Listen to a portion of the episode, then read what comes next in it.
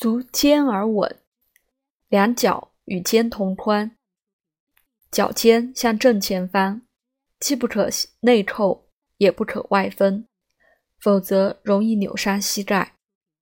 要保持平正，重心在脚跟，前脚掌抓地，身体重量的百分之七十落在后脚跟，而让百分之三十的重量落在前脚掌。